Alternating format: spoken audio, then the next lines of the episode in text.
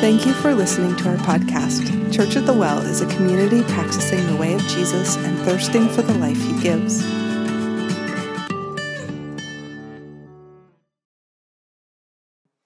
It's important for us to consider how John wrote his gospel because in the Gospel of John, from the very beginning, John is painting a picture of the resurrection. The entire story is a story of resurrection. And so we get to John chapter 20, and we'll get there in a moment. But from the very beginning of John's telling of the Jesus story, he's painting a picture of what resurrection is. He's letting us in on something that God is doing, not only in this moment, which is the resurrection, right? It's the climactic moment when the amps are turned to 11, right? And we shout a hallelujah.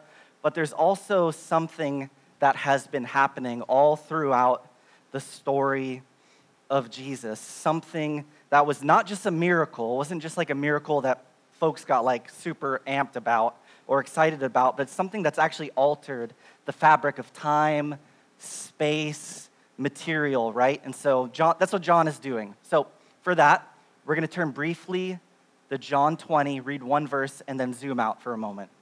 John chapter 20, verse 1 if you want to kind of just like stay there in your Bible, I think some of that's on your handout. We're just going to read verse 1. Now, on the first day of the week, Mary Magdalene came to the tomb early while it was still dark and saw that the stone had been taken away from the tomb. The stone's been rolled away, the tomb is empty.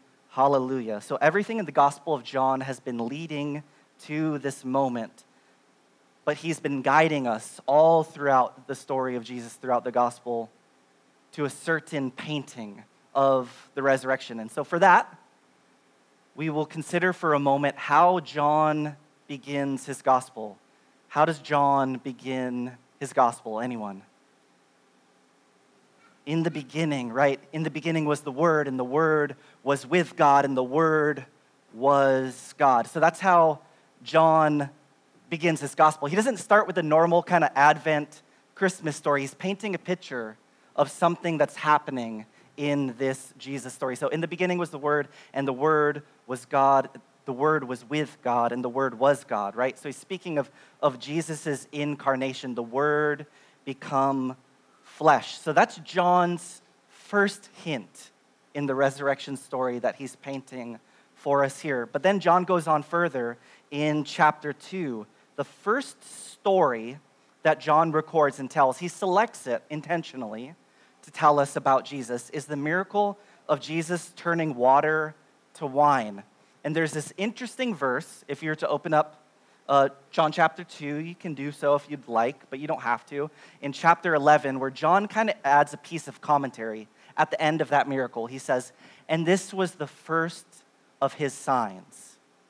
So there's a miracle that happens in John chapter 2, and he leaves this little note. It's just, a, it's just one verse.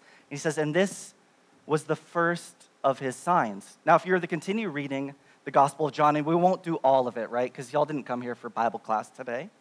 But if you're to go through the Gospel of John, you'll begin to see that there are a series of miracles that happen. And they're total, he begins to count them. There's two, and then there's a third, and there's a fourth leading to a seventh. And the seventh miracle that John records in his gospel is the raising of Lazarus from the dead. So, the seventh miracle. Now, I want you to put on your Bible school hats for a moment. Is that okay? You have your Bible school hats? If you don't have your Bible school hats, I believe there's some at the welcome table in the front. You can go ahead and grab one. But put those hats on for a moment when John's original audience, who were originally reading this book, his gospel, they were Jewish followers of Jesus, when they read in the beginning, where would they have drawn the connection? In the beginning. What was that? Genesis, right? The very beginning. In the beginning, right? In the beginning, God created. That's where the, the whole story starts. Genesis 1 verse 1 In the beginning, God created. And so John's getting his readers to begin to think about creation. Now, when, with that in mind, when John starts counting signs, and this was the first of his signs, and they culminate in one miracle, that was the seventh. So you have one, two, three, and you get to seven.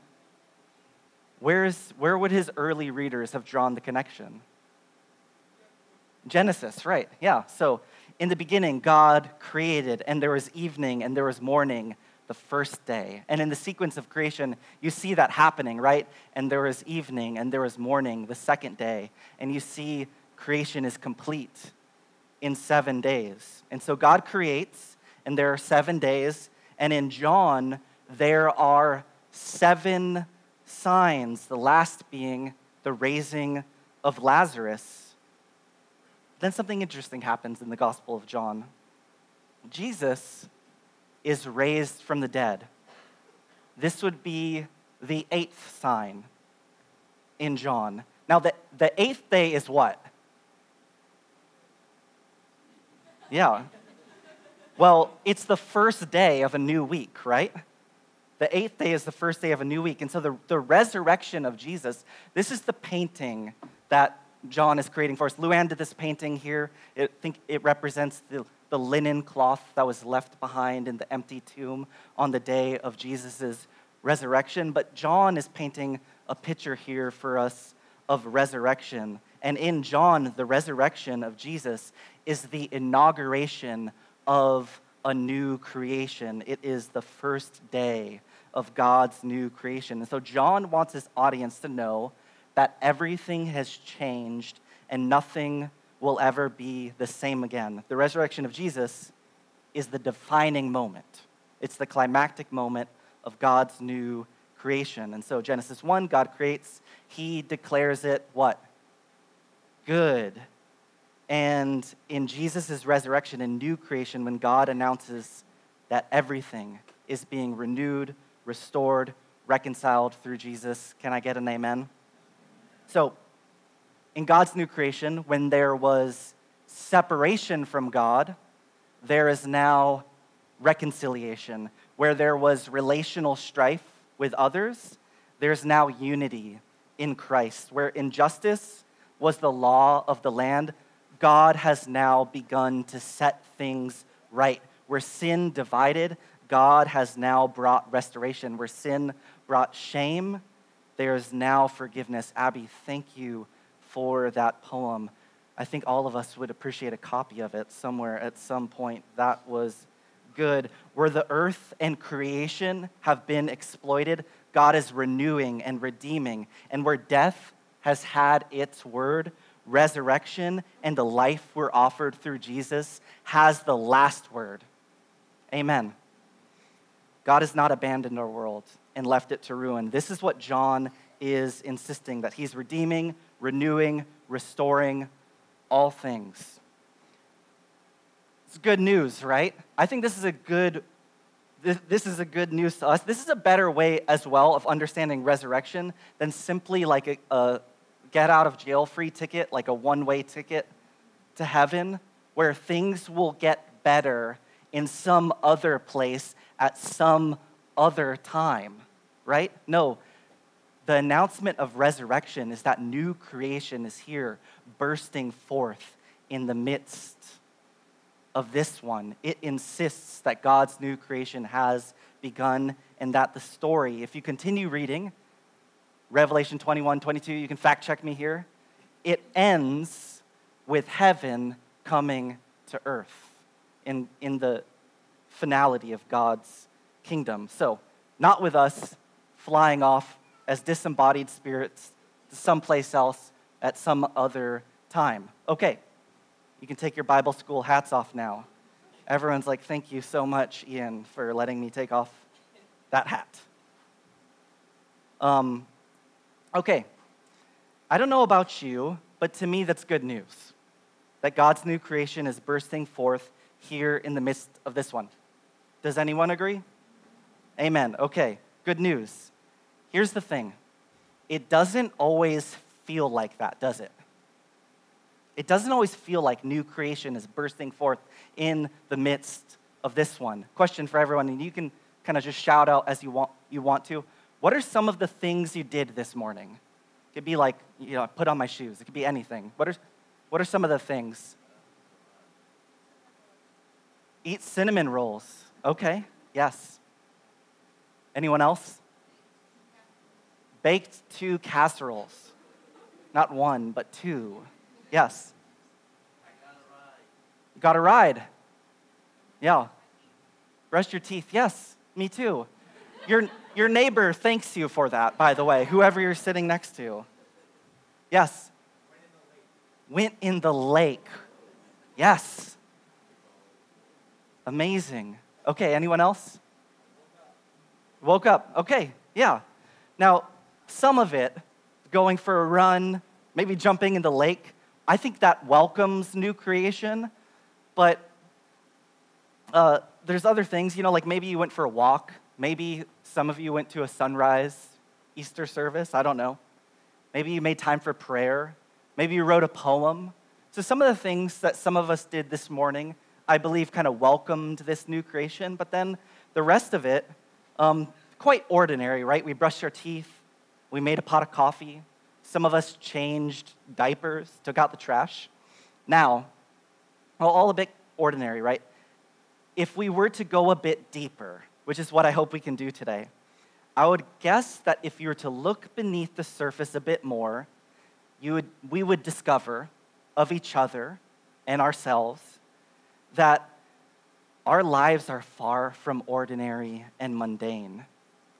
And that can actually be a challenge for us on Resurrection Sunday because it always doesn't, it doesn't always feel like new creation. We're all too aware, oftentimes, of the real pain, the real sorrow, the real heartache, in, not only in our lives, but in the world around us, right? How many of you know what I'm talking about? And so we woke up, we brushed our teeth, but then, like, we can't pick up the phone and to wish someone a happy Easter because they're no longer with us, right?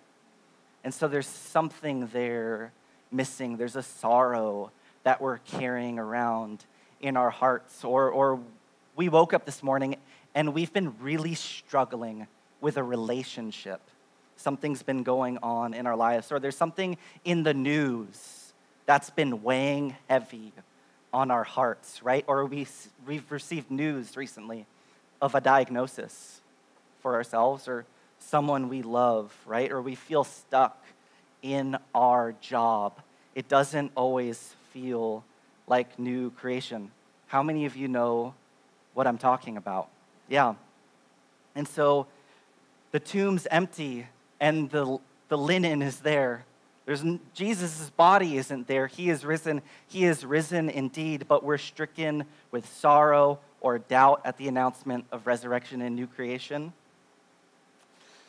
And uh, we hear the good news, but when we look at our lives, we look beneath the surface, we don't always see it. Doesn't feel like the amps are cranked up to 11 or just kind of like noisy to us. It's like, why is it so loud?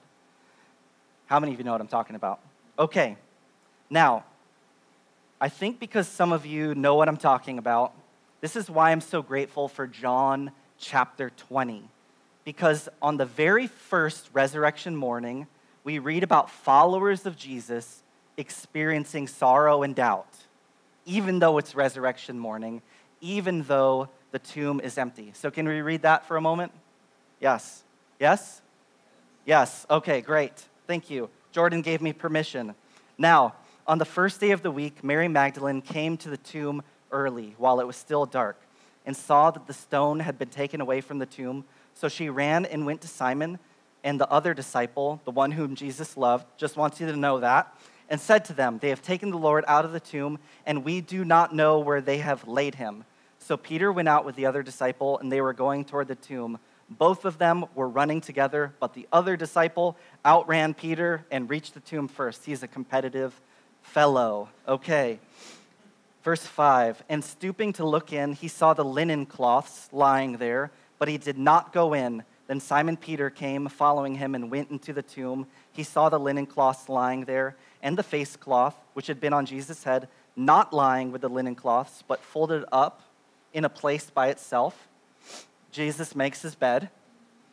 Then the other disciples who had reached the tomb first also went in and saw and believed. For as yet they did not understand the scripture that he must rise from the dead. Then the disciples went back to their homes. I'm not sure what they believed because they didn't understand that he had to be raised from the dead. Verse 11 But Mary stood weeping outside the tomb, and as she wept, she stooped to look into the tomb, and she saw two angels in white sitting where the body of Jesus had lain, one at the head and one at the feet. They said to her, Woman, why are you weeping? She said to them, They have taken away my Lord, and I do not know where they have laid them. Resurrection morning, she is in distress.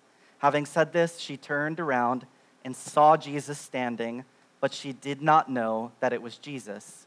Jesus said to her, Woman, why are you weeping? Whom are you seeking?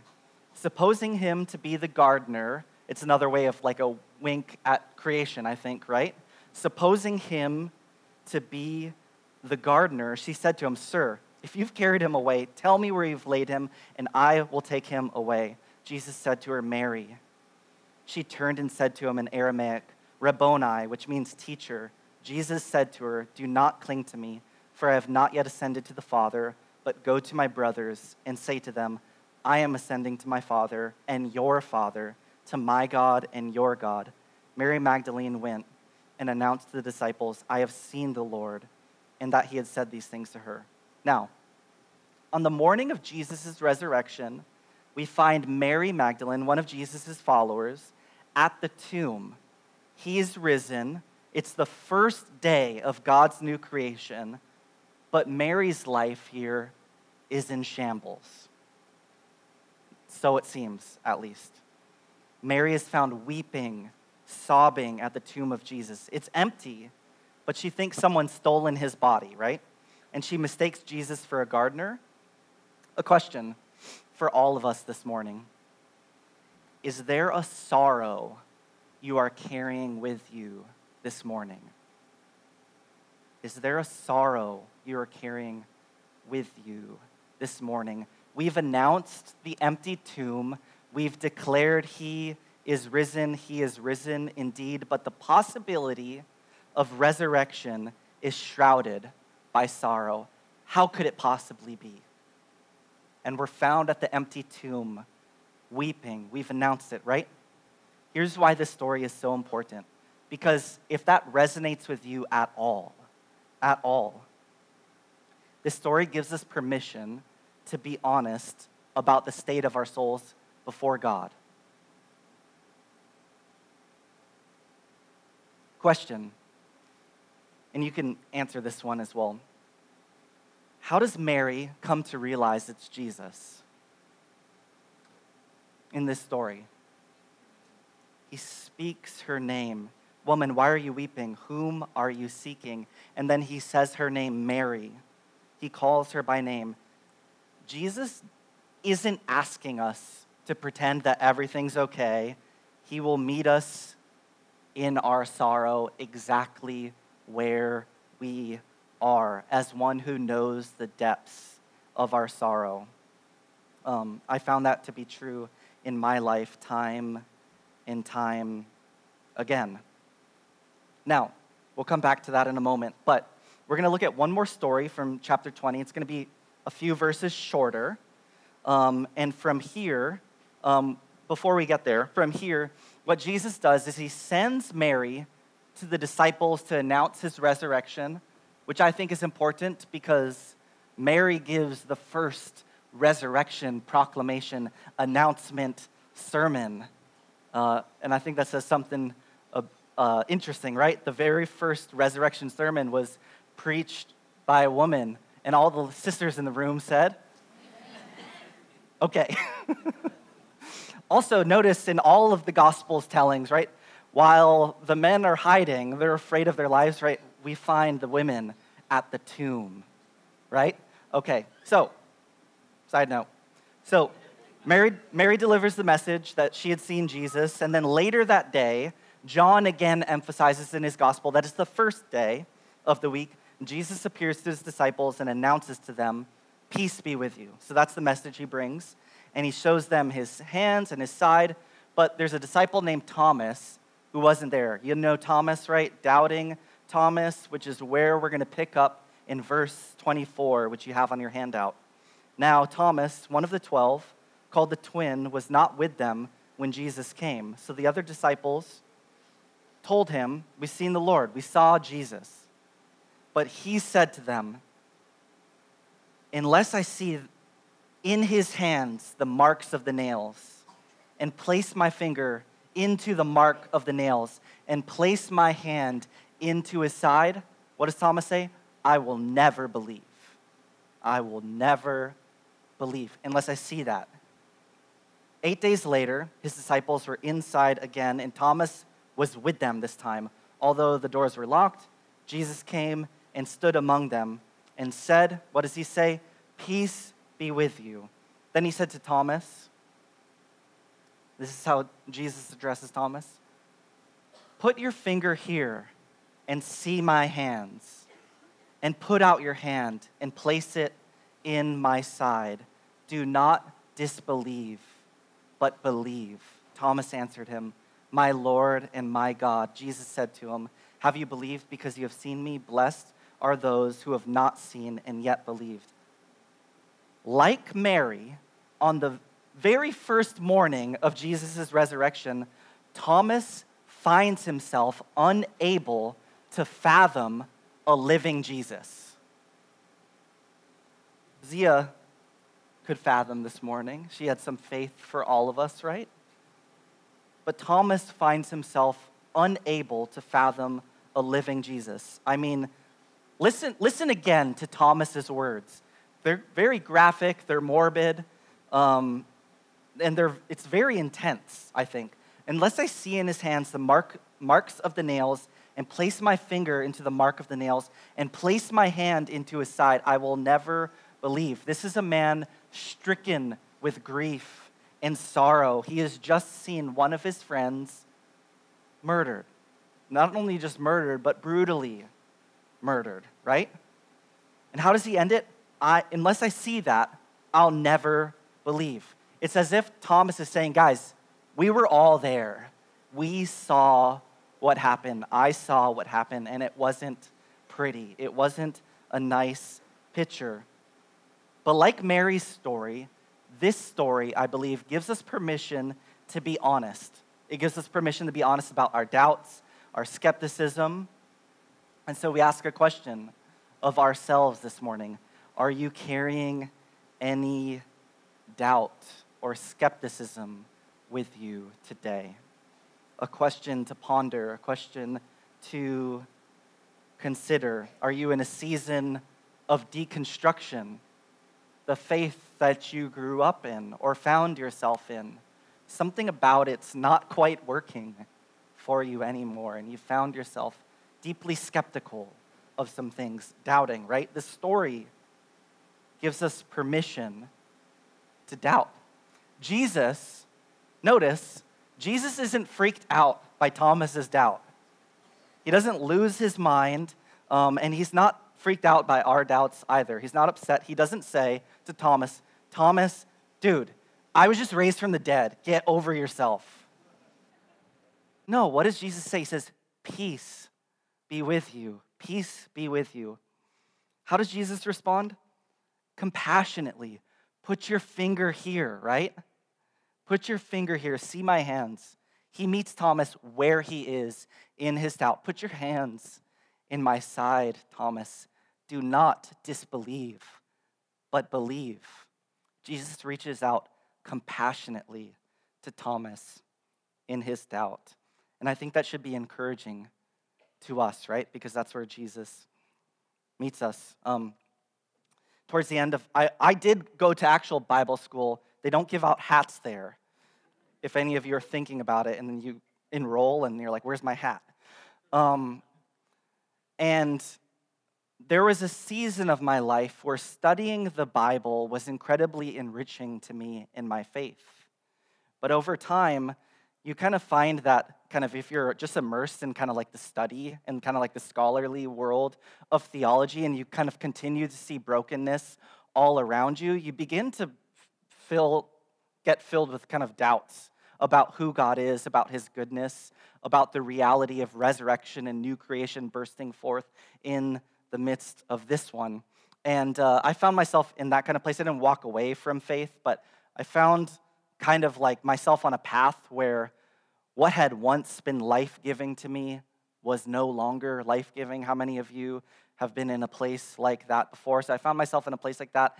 And I went to a conference that I found myself in a space where I was, where Jesus met me in that doubt. And I, heard, I heard a, uh, there's an Irish philosopher named Peter Rollins there, and he had been kind of criticized for having some, you know, he was not a theologian, he was a philosopher, so philosophers are kind of wild and crazy, right? Any of you guys know any philosophers?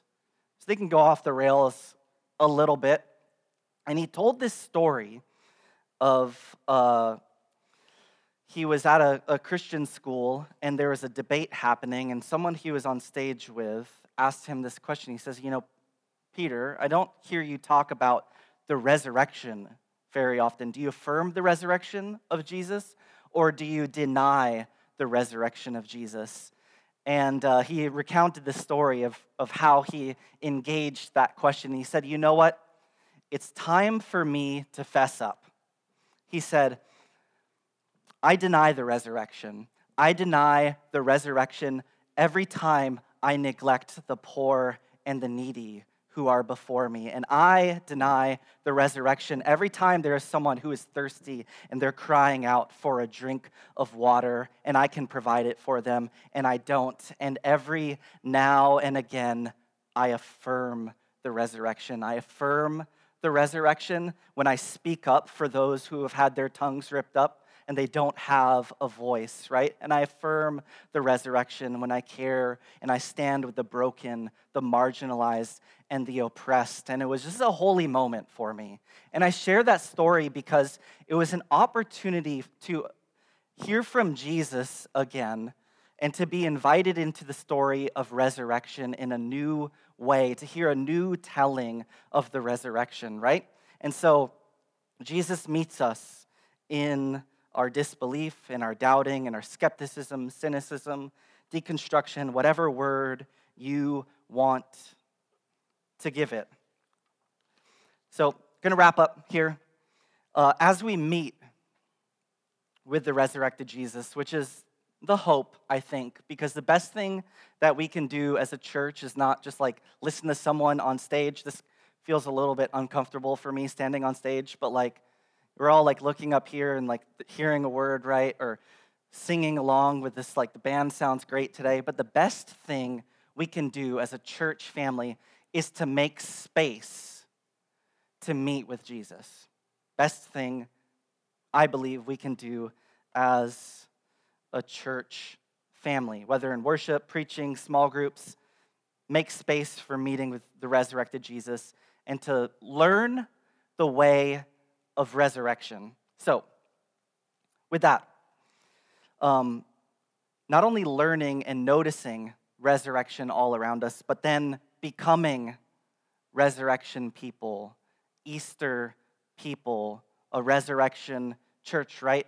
So, as we conclude, just a few things to think about. What does it mean as Jesus meets us in our space to then become resurrection people? First, some ideas. Just take one of them if you want. Abiding, learning to abide with the Father. Uh, remember Jesus' words to Mary after she realizes it's him? Jesus says to her, Say this to the disciples I'm ascending to my Father, to my God, and your God.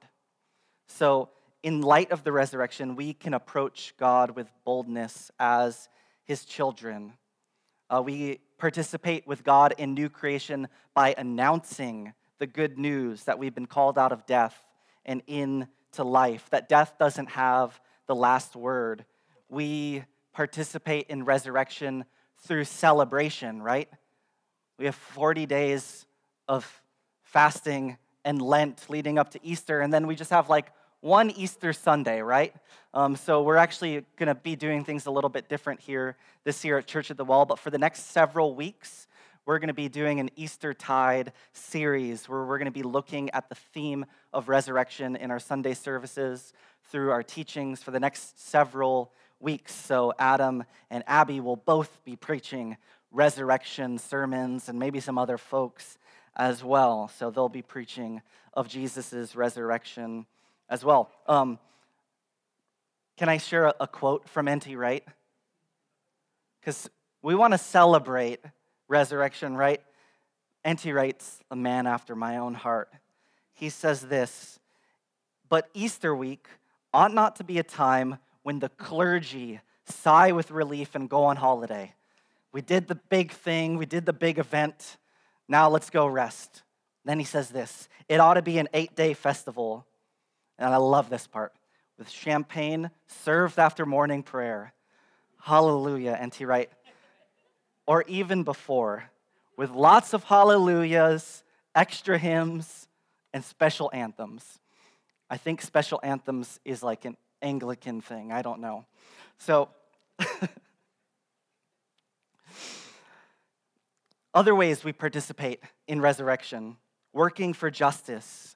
Things right now we know aren't the way they will be when God's kingdom is fully realized. And so, when we work for justice, when we provide clean water for the thirsty, food for the hungry, when we steward creation that has been neglected and abused, when we address systemic racism, when we work to eliminate gun violence, when we, uh, these, all of these things, when we work for justice, these are not the side tasks of Easter people.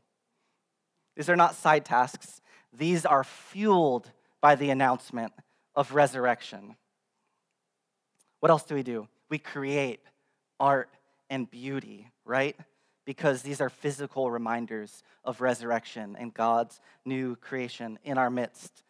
We participate in the sacraments, baptizing, and Eucharistizing. I wrote that in my notes, so I had to say it. Eucharistizing. Okay, we're going to wrap up here on Resurrection Sunday. Worship's great, teaching, eh, right? Okay. I'm sure the potlucks will be a good time, but what we're really here for is to meet with Jesus, to meet with the resurrected Jesus in our sorrow, in our doubt, for many of us, in our celebration and our gratitude for what we're experiencing in our lives. And so we're going to have an invitation in a moment to do that, hopefully, today through communion. So um, I'm going to invite you all to come to the table once a month as a church family. We partake in communion, and it seemed fitting to do so on Easter Sunday. And all, everyone who desires to draw near to Jesus, to meet with the resurrected Jesus, all who desire that are invited to participate. Now, I'm going to give you some instructions. Um, at each table, there are linen cloths. And um, before you receive the elements, um, there's a linen cloth that, like Luann's painting, represents the linen cloth found laying in the empty tomb. And you'll, so you'll notice that, that painting, right? Um, and I wonder, perhaps, if there is not a more powerful icon that captures the vast experiences we all carry with us on Resurrection Sunday than the linen cloth, right? When we gaze upon it, uh, and even in the first Resurrection Sunday, and you gaze upon the linen cloth, and you read in the, in the very first Resurrection Sunday, in John chapter 20, we read about doubt, sorrow, elation, celebration. He is risen. He is risen indeed. Electricity, right? Also sorrow and doubt.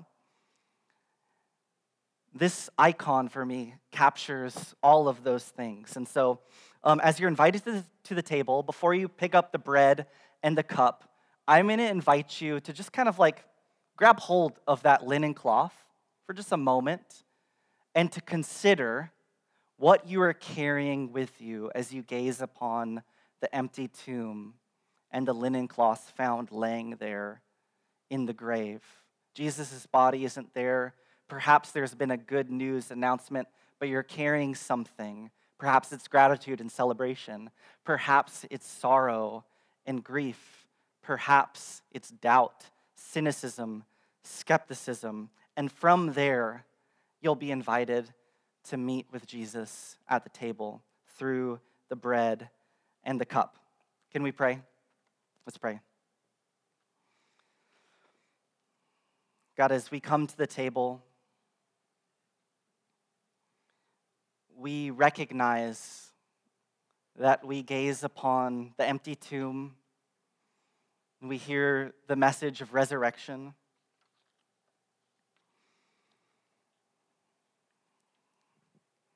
And we're all carrying different things with us today. But God, we just desire to meet with you, to hear a word from you, to experience the life that you invite us into, God.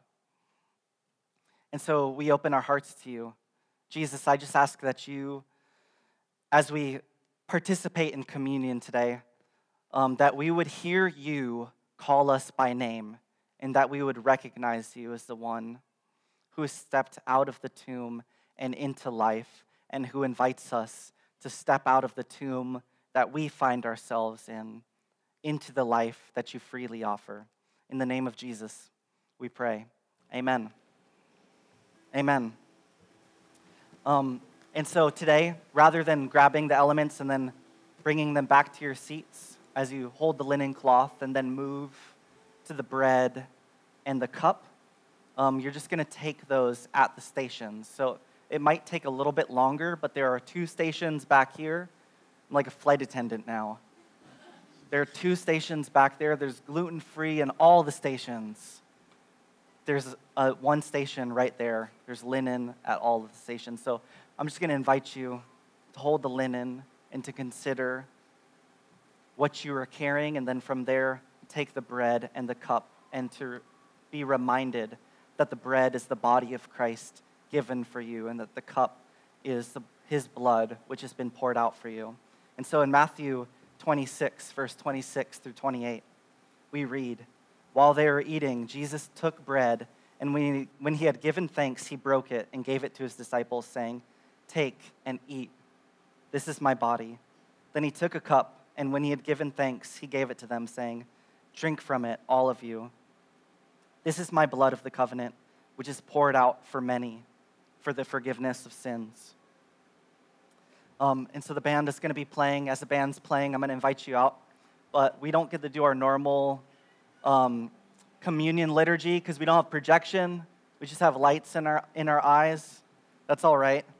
Um, but I will share the invitation with you today the invitation to the table. Oh, would you stand and hear the invitation actually?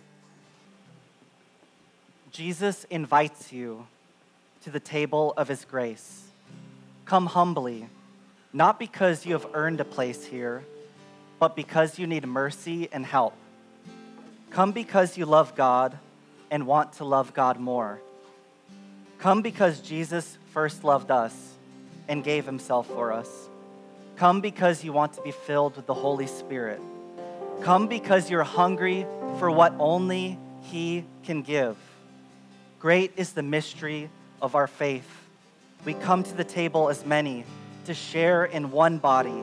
We come across our, differ- our differences, united by one cup. You alone can make us whole, God. Christ has died, Christ has risen, Christ will come again.